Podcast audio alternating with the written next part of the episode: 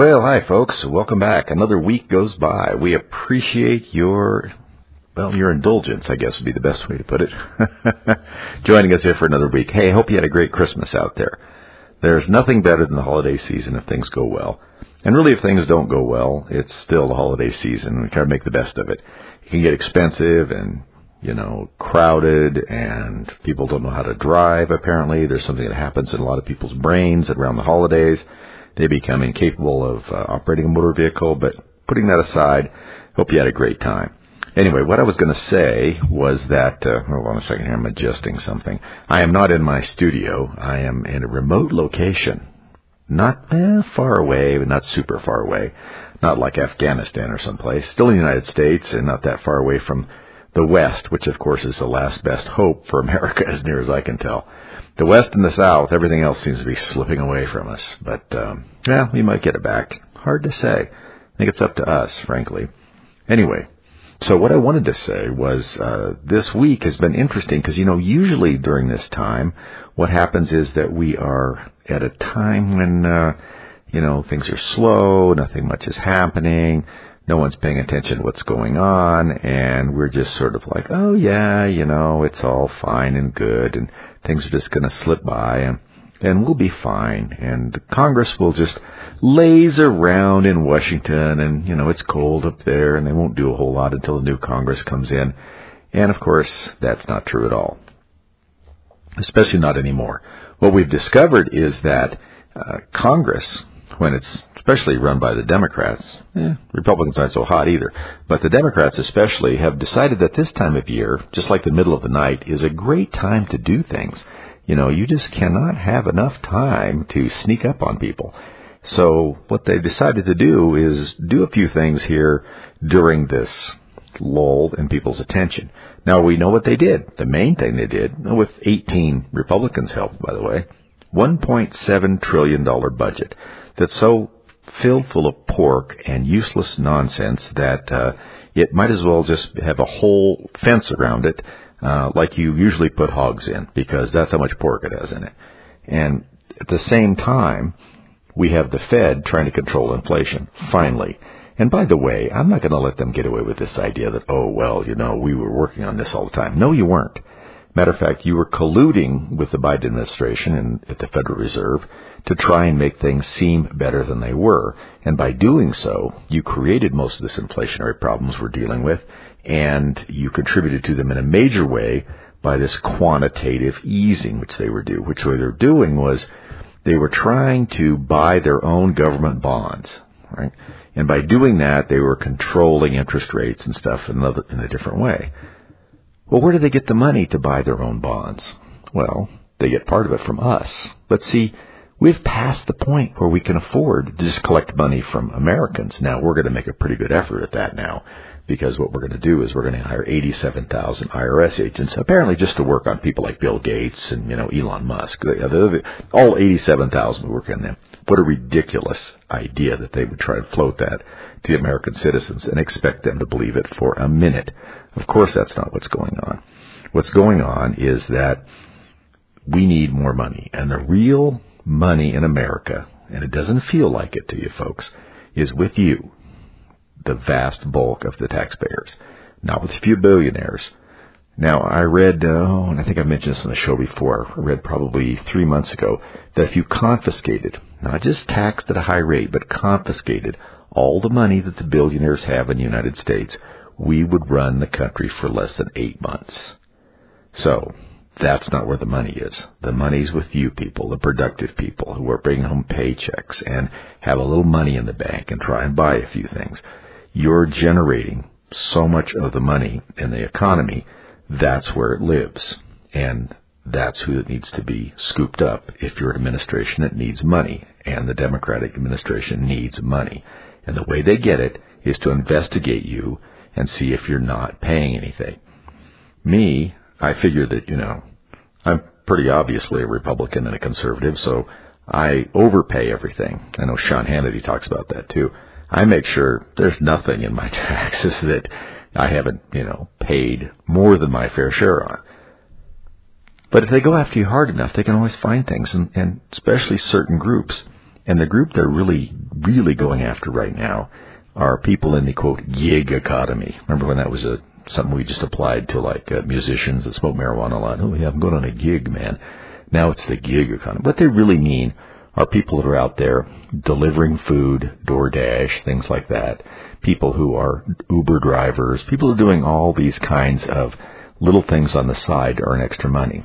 The government, as I've said before, is convinced that you're cheating them somehow if that's what you're doing. You're not paying your taxes. You're pocketing that money. They can't track it. Where is it? We need to have it. We got to get it in the bank. By the bank, I mean, you know, back in the federal taxes, in the treasury. We need it so we can spend it on, you know, really important things like shipping it off to the Ukraine and not finding out where it's being used and and we can use it on things like not spending it on the border, but you know, securing the border in Ukraine. Not to blame the Ukraine for everything. There's a bazillion things that they're wasting money on. But they have to have the money from you. And they're convinced that you're pocketing money behind their back and they're going to find it. And you know what signals what's really going on so clearly? It is this $600 threshold. Remember when they were passing this in the uh, Inflation Reduction Act? Jeez, man, people's lips should catch on fire when they say that and think that people don't understand what it really means, which means the Inflation Creation Act, or rather the Inflation Elongation Act.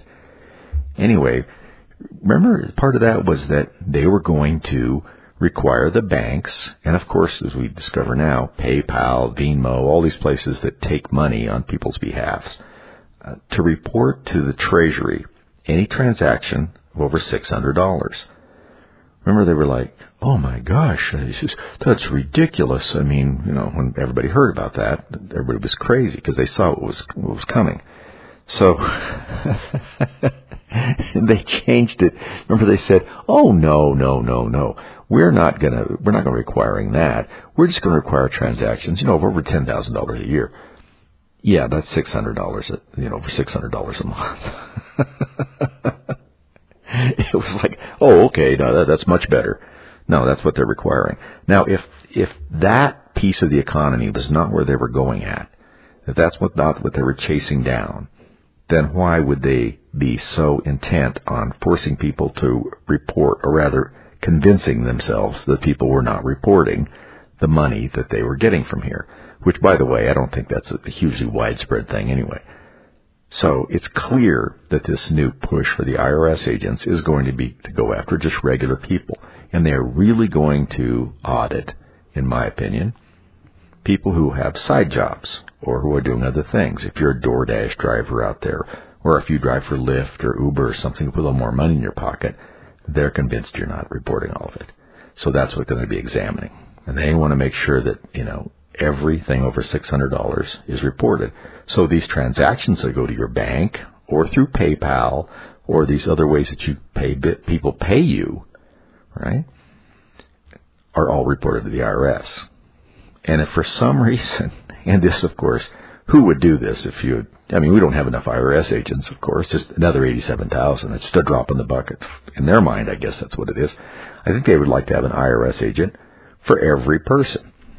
But then they get to compare the records from the banks and all these transactions, what are reported. And if you get audited, they're going to compare what is shown through all these other accounts and financial transactions with what you've reported. And if you haven't, they're going to make sure you pay that.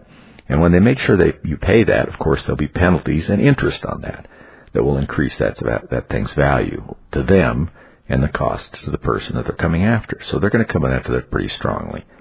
That's what's going to happen. And that's the kind of things that are going on out there when we're not paying attention. Now, during this little lull, as people would like to pretend that happens with the government right now, we saw the $1.7 trillion budget go through, as I said. And that's just a huge mess, too. All kinds of things. Now, we haven't read through it. It's over 4,000 pages. So we're going to have our work cut out for us. All right, all right. Thanks for sticking with me, everybody. I appreciate that. We are back. Listen, I wanted to clarify something that I should have clarified at the beginning of the last segment, and I didn't because I was uh, talking too much. And so that is this $600 requirement of reporting that I was discussing in the first segment. That has been delayed from next year, just so I'm clear, to 2024. So it, instead of taking place in the next year. It is allegedly going to take place the following year. And the reason for that was, as you might guess, a huge outcry. Now, not from you folks, because what you folks don't, it doesn't matter what you folks say. It was from all of the institutions and, in fact, things like PayPal and Venmo and those kinds of guys that are all involved in the payment or receiving payment for people and having to figure out some way to do this reporting requirement. So they raised heck and the administration decided, well, I guess we can hunt down taxpayers a little bit later if you're telling us you can't get it done next year and you don't have the mechanisms to do it yet. So while you develop these mechanisms to identify, label, and help us hunt down taxpayers to make sure we squeeze every drop out of them, we'll give you a little extra time. So it's still coming. It's just not coming as uh, fast as uh, I might have led you to believe. I should have said that in the beginning, but it's still coming. And what we could hope for is some kind of uh, there's not really any hope. I was going to say some kind of change out of Congress, since at least uh, the Democrats are not holding the the House and the Republicans are. Now remember, we, it's a pretty slim majority, but here's the thing. Because they're going to be whining about this. Republicans are going to be like, we don't have any votes, and the majority, we're just barely the majority. They have the same majority in the House that Nancy Pelosi did this last two years and has had no problem ramming through every crazy bit of legislation that they can think of. And so if that's the case with the Democrats, then I'm just not real super interested in listening to the Republicans whine about why they can't do it. Usually when they do that, that's because they're either A, incompetent, or B, complicit in wanting to do the same big government spending nonsense that the Democrats did. And there's a variety of reasons for that. You know, trying to buy votes in their district, trying to get along with the Democrats so they'll do things for them. Eh, you name it. And just plain lack of intestinal fortitude, which you see plenty of that out there for sure. But that first part we talked about is going to be implemented in 2024. They will be preparing it uh, next year. It's sort of like being prepared for dinner. You know, for those of you that may remember, I believe it was a Twilight Zone episode. I want to say Outer Limits, but I think it was Twilight Zone. If you've watched that, uh, reruns are just constant out there. So it doesn't matter what your age is. You have plenty of opportunity to watch it. Where there's a spaceship that lands and the aliens come down to Earth and they have these big tall heads on them. I think the heads uh, uh, pulsate or light up. I can't remember which one they're communicating because they do it all telepathically, you know. And they just want to help. They're just here to help man and they have a book that they they give out, and they finally get it translated about the middle through of the episode, and it's how to prepare man. And people are saying, oh, it's how to you know get along with this, and how to prepare us for all the help they're going to give us. And right at the end, when uh, one of the scientists agrees to get on the spaceship and fly back, uh, another scientist, a woman I believe, bursts through the crowd and says, "The book, How to Prepare Man. It's a cookbook." And then he's hustled on board the ship, and uh, away he goes. And uh, I believe the last scene is they're trying to get him to eat more. I thought that was always pretty funny, and I remember that, and I believe that's sort of what's going on now. They're okay. They're going to give us a little reprieve before they start in, but they'll be preparing us in various ways, and of course, trying to fatten us up so that they can get as much money out of us as possible. But uh, you know, I don't know what there is to do about it the just holding one of the houses isn't going to be able to change that legislation. And even if we had the House and the Senate, and of course we're one vote further away from that than we were last year, they still wouldn't do it because the president would veto it. Now you remember if the president vetoes something, it can be overridden, but in order to override the veto, you need a two-thirds vote, and both houses. That's certainly not going to happen. So nothing would happen. Now, I don't think Joe would veto it knowingly he doesn't really know what's going on. He doesn't know if his dog was biting people. If you're familiar with that little bit of flotsam that's floating around out there from a book about him, how he thought the Secret Service was maybe lying about his dog biting them all the time. Because, and keep this to yourself, there may be MAGA Secret Service agents. That's right. That's what he thinks. Some of these MAGA Secret Service agents are against him.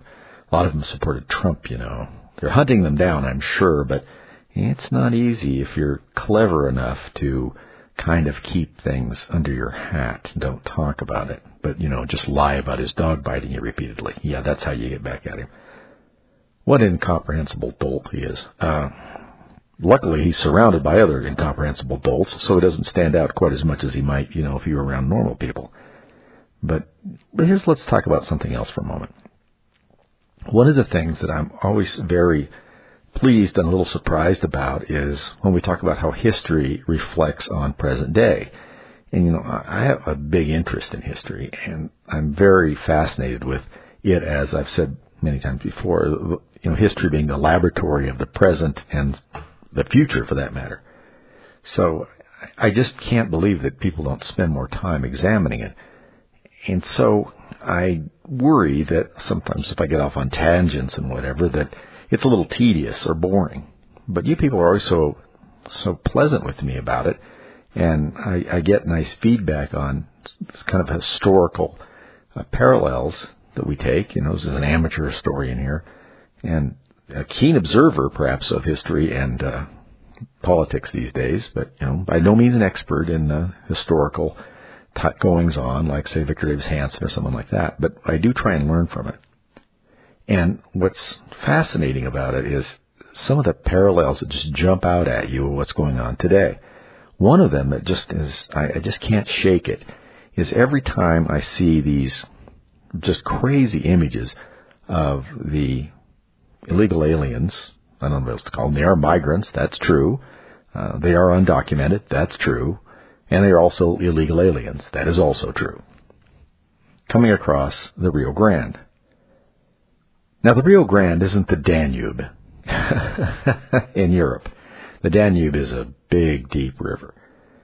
But the Danube was always the dividing line between the Roman Empire and the more barbarian tribes. Uh, my, a lot of my ancestors, the Germans and uh, the far northern Saxons up into, uh, all the way up into Norse, which didn't really get all the way down to the Danube, but that, a bunch of the tribes in there, and then tribes that were sort of inhabiting what was called the Sea of Grass out there in uh, this area, sort of around the Black Sea.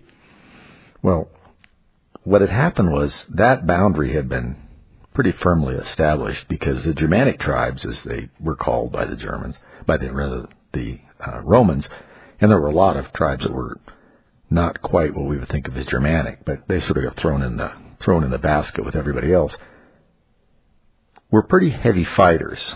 Unlike the most of the Gauls, and most of the Gauls were what we think of as French now, French now. Some of the Gauls were more Germanic, and the Germanic tribes were kind of a rough and ready people, and not easily beaten, and were quite willing to fight uh, to the last man there. And so the Romans had a hard time with them. And of course, to get to most of them, you had to cross the Danube and the Rhine. But the Danube being a deep, difficult river, by the time they could get people across, uh, they had a hard time supplying them and keeping up any kind of uh, worthwhile force against them through supply problems and so forth. Also, the terrain was so different, it didn't really favor the Roman legions. Remember, the Roman legions really fought much better in more of an open environment and a forested region with uh, some a lot of water a few bogs here and there and things like that. Not a not a good area to fight in a legion, even one as sophisticated and capable of rapid movement and tactical changes in how it operated as a Roman legion. Wasn't good. You could get lost in those forests, or you could get in, go in, get split up, and so you didn't have a united front and attack from all sides, which is what happened to Teutoburg Forest to them. But anyway, so they had decided, usually during the time of Marcus Aurelius, really, they sort of solidified the border along the Danube. And that was the crazy barbarian Germans and tribes, some of which came from Poland and things like that, or we think of as modern day Poland, were relegated to that side. And that was just fine. You just stay over there, wear your goofy clothes, uh, have your long hair, which, by the way, they, um, they had long hair. The Romans kept their hair fairly short and were clean shaven. Now remember, that a lot of that is sort of environmental. Uh, they are people from the Mediterranean, and it's nice and warm and uh, breezy down there, and this and that. So their clothing tended to be more like tunics, sandals. Even the Roman marching, uh, what we think of sort of a boot, was sort of a sandal that uh, had uh, hobnails on it, and but it was still, you know, sort of basic, what you'd think of you would find in Italy and so forth at that time. It was clothing more for an airier, drier, and uh, warmer climate. The Germanic tribes, of course, didn't have that. So what they were looking to do was trying to stay warm. And, uh, so they looked very different. And they also wore their hair longer because it was cold, and they wore beards because it was cold. And uh, so they were looking very different. And the word we get barbarian from, by the way, is the idea that the Romans thought their language sounded terrible, and uh, they couldn't understand it. Now, if you hear Latin, real Latin, uh, it's very uh, light and uh, it's a very beautiful sounding language, but it's spoken more towards the front of the palate. Germanic languages and Slavic languages are much more deeper in the throat and tend to sound a lot rougher. The Romans thought that uh, they sounded like they were saying the word bar, bar, bar, bar, bar all the time. So they got the word barbarian. We'll talk a little bit more about the barbarians. Alrighty then, here we are back. Thanks for sticking with me.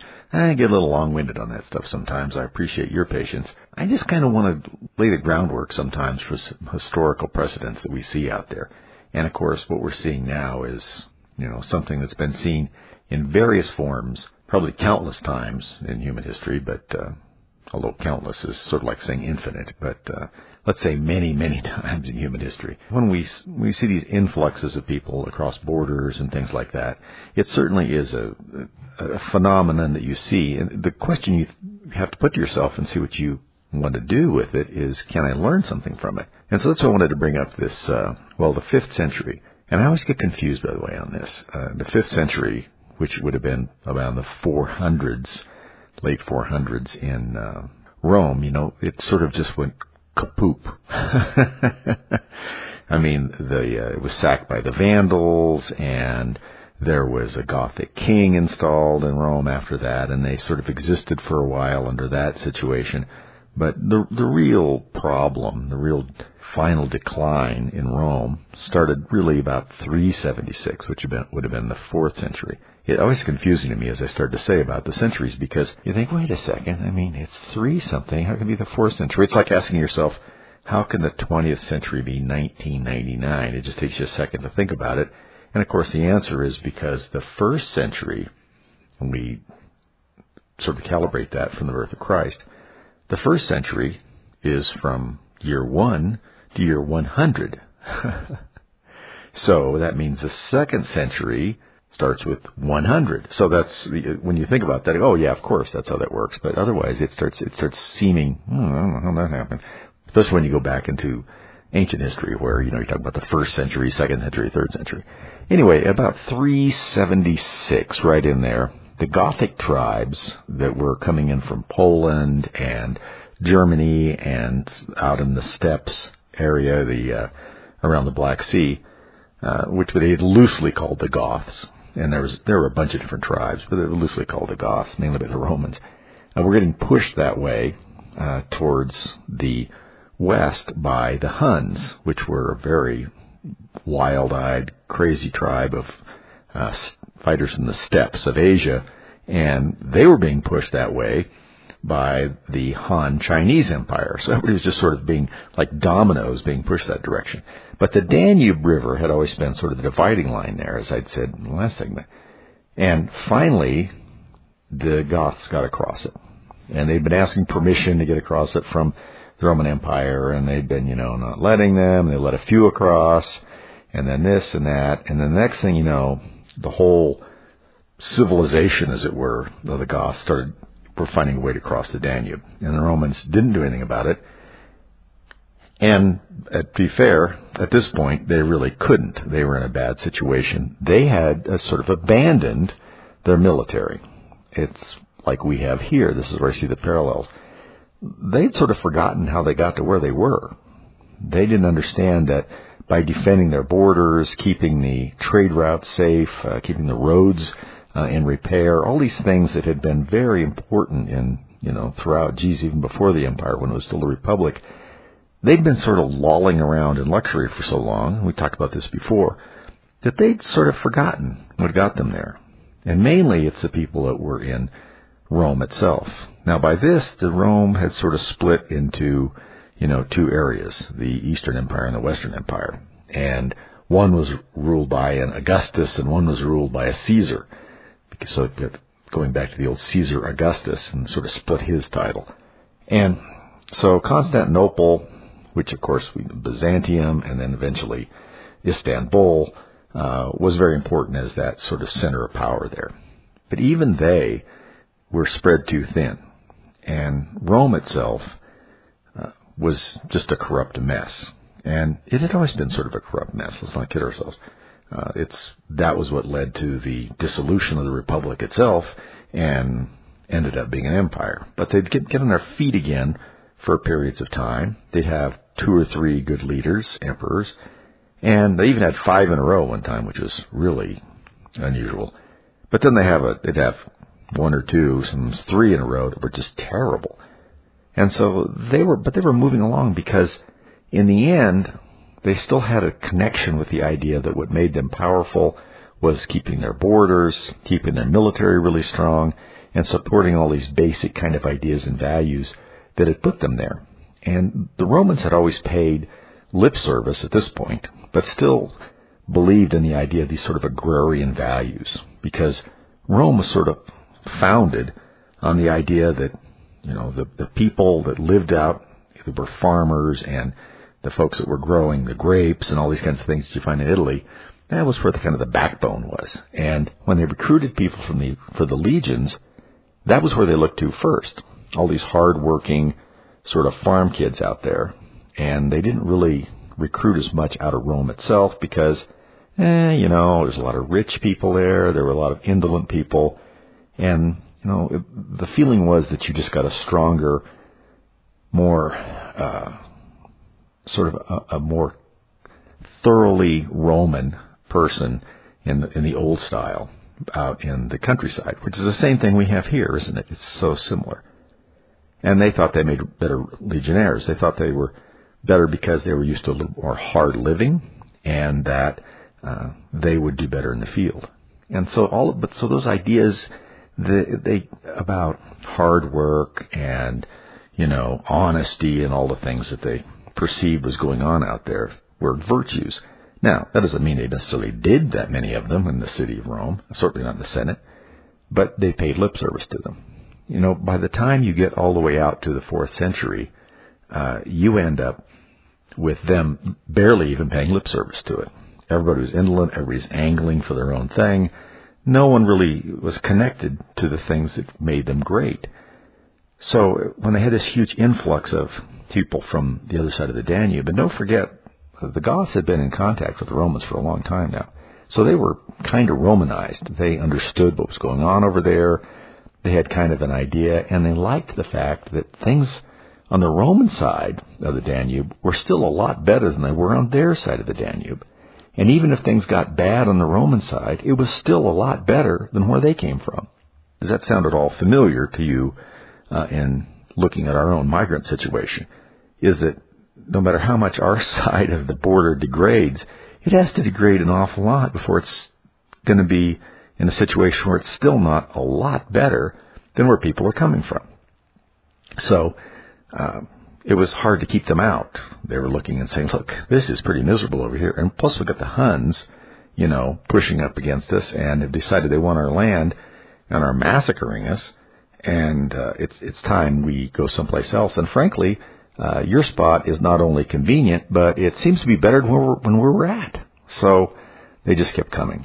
And eventually it became very difficult to support the borders out there. And nobody wanted to pay for it.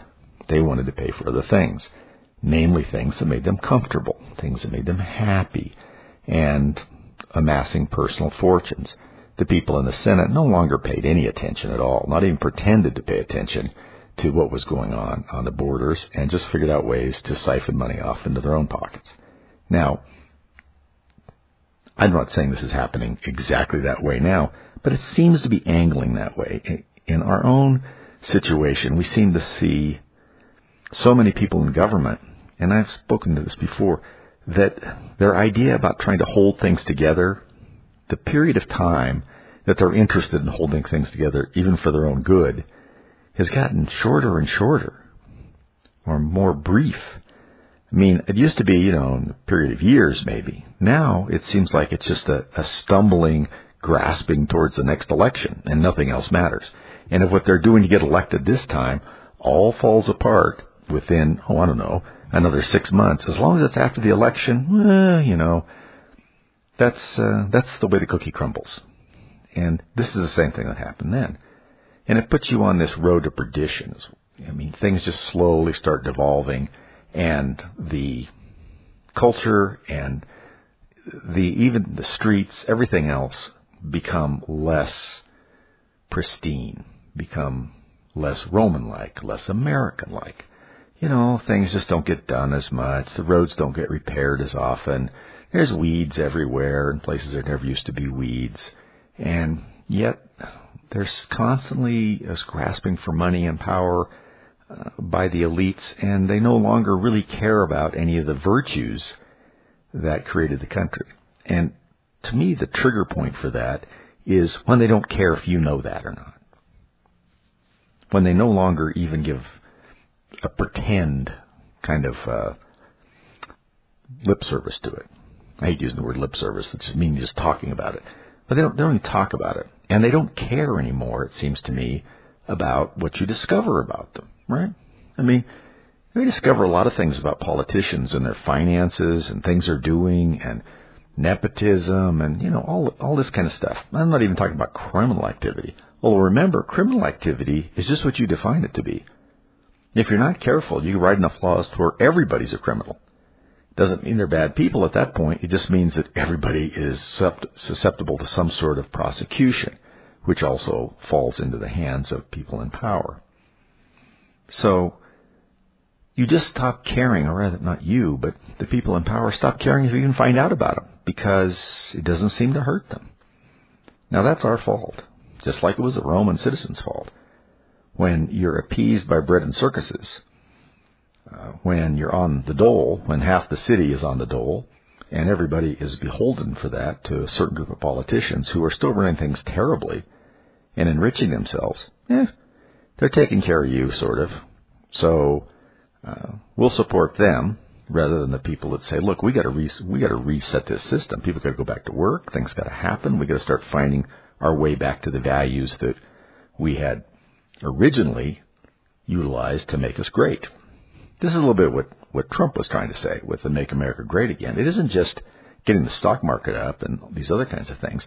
What it is is it's it's reigniting in people the knowledge and the connection to the virtues and the ways of doing business that made the country great to begin with.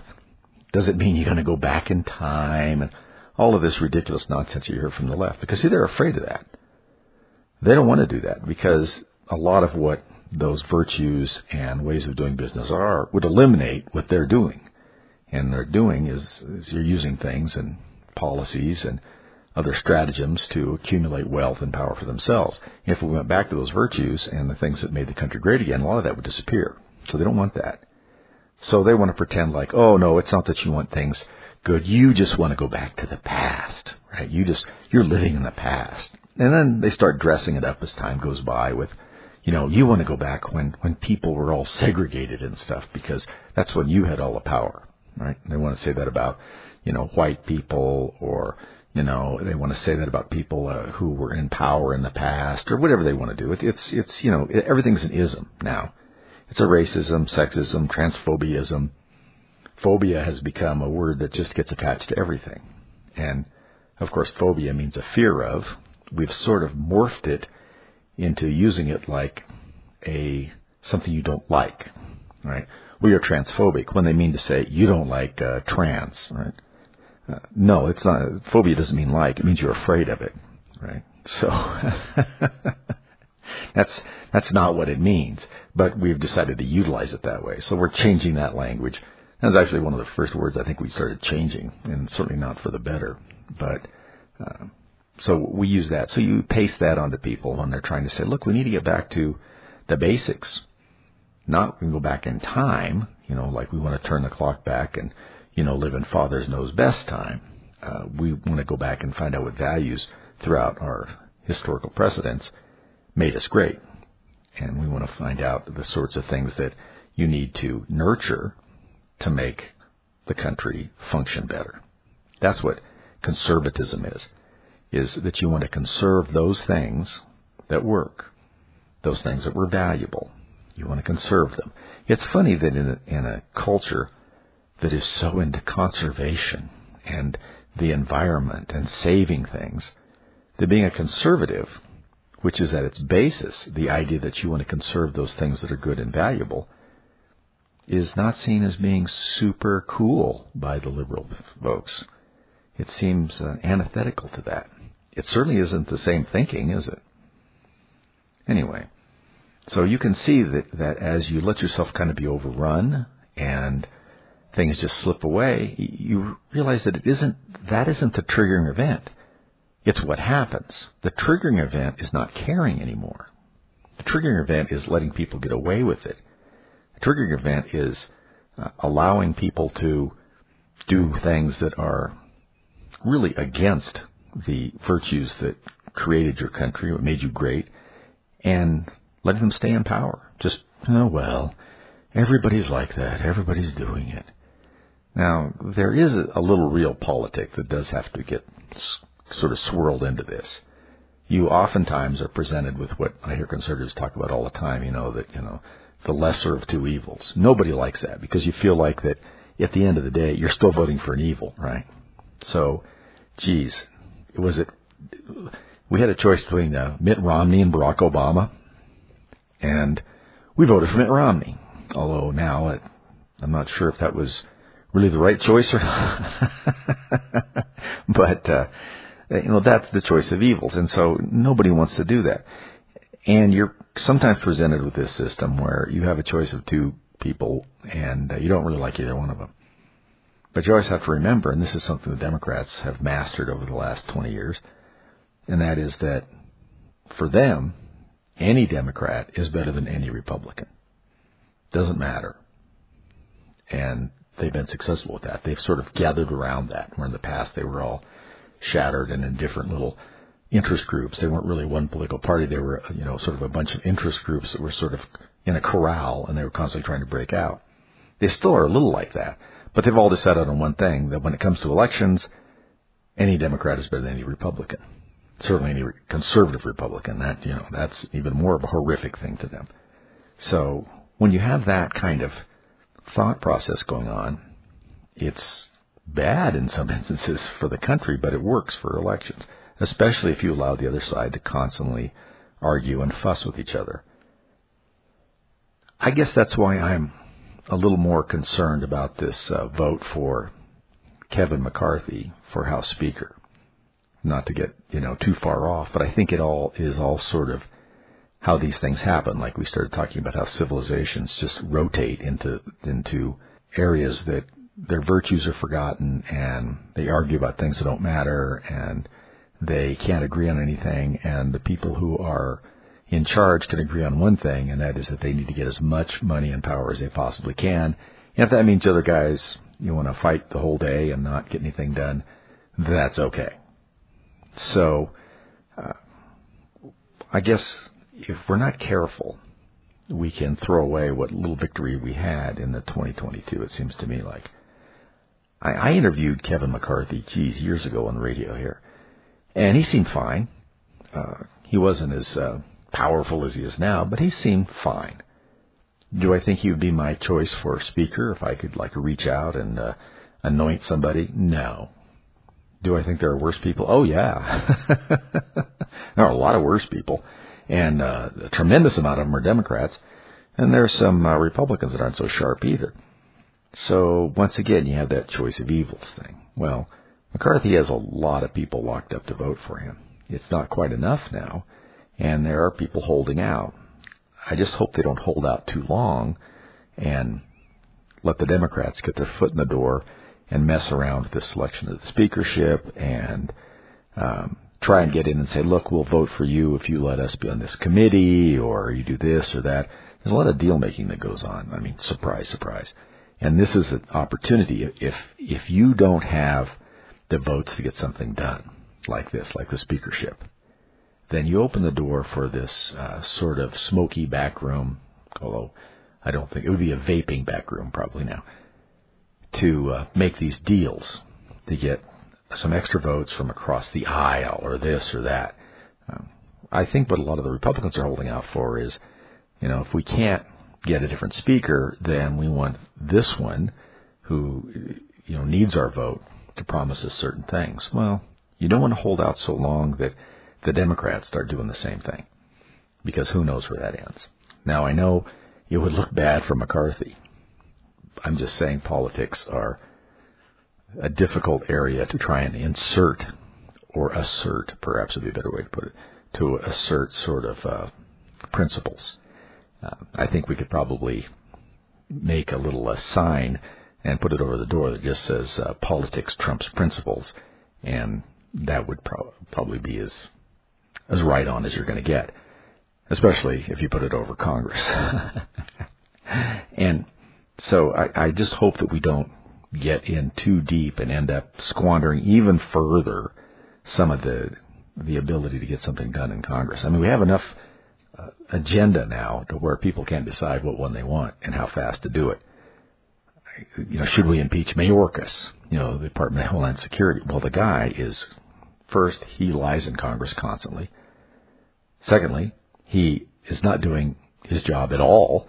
And thirdly, even when he's not doing his job, he seems to be doing things completely against what his job is. I mean, by not doing his job, we could say like he stayed home. No, he's worse than if he stayed home. He's actively working against what he's supposed to be doing. So yeah, the temptation to impeach is, is high, and I'm not sure I have made, made my mind up completely about that. I just think they need to pick their targets very carefully so that they're not trying to do everything at once, so it looks like they're doing everything but the business that people want, which is trying to get the country back on its feet. Some of these things are actually things that need to be done to get the country back on its feet. But you have to remember that the press is going to report this stuff as nastily as possible. So they really have to pick their battles. And I'd like to see them come in strong when they're doing that. So anyway, I think that if they do that, if they can settle behind somebody and pick their battles, we could see some, some things that work very well in this next election.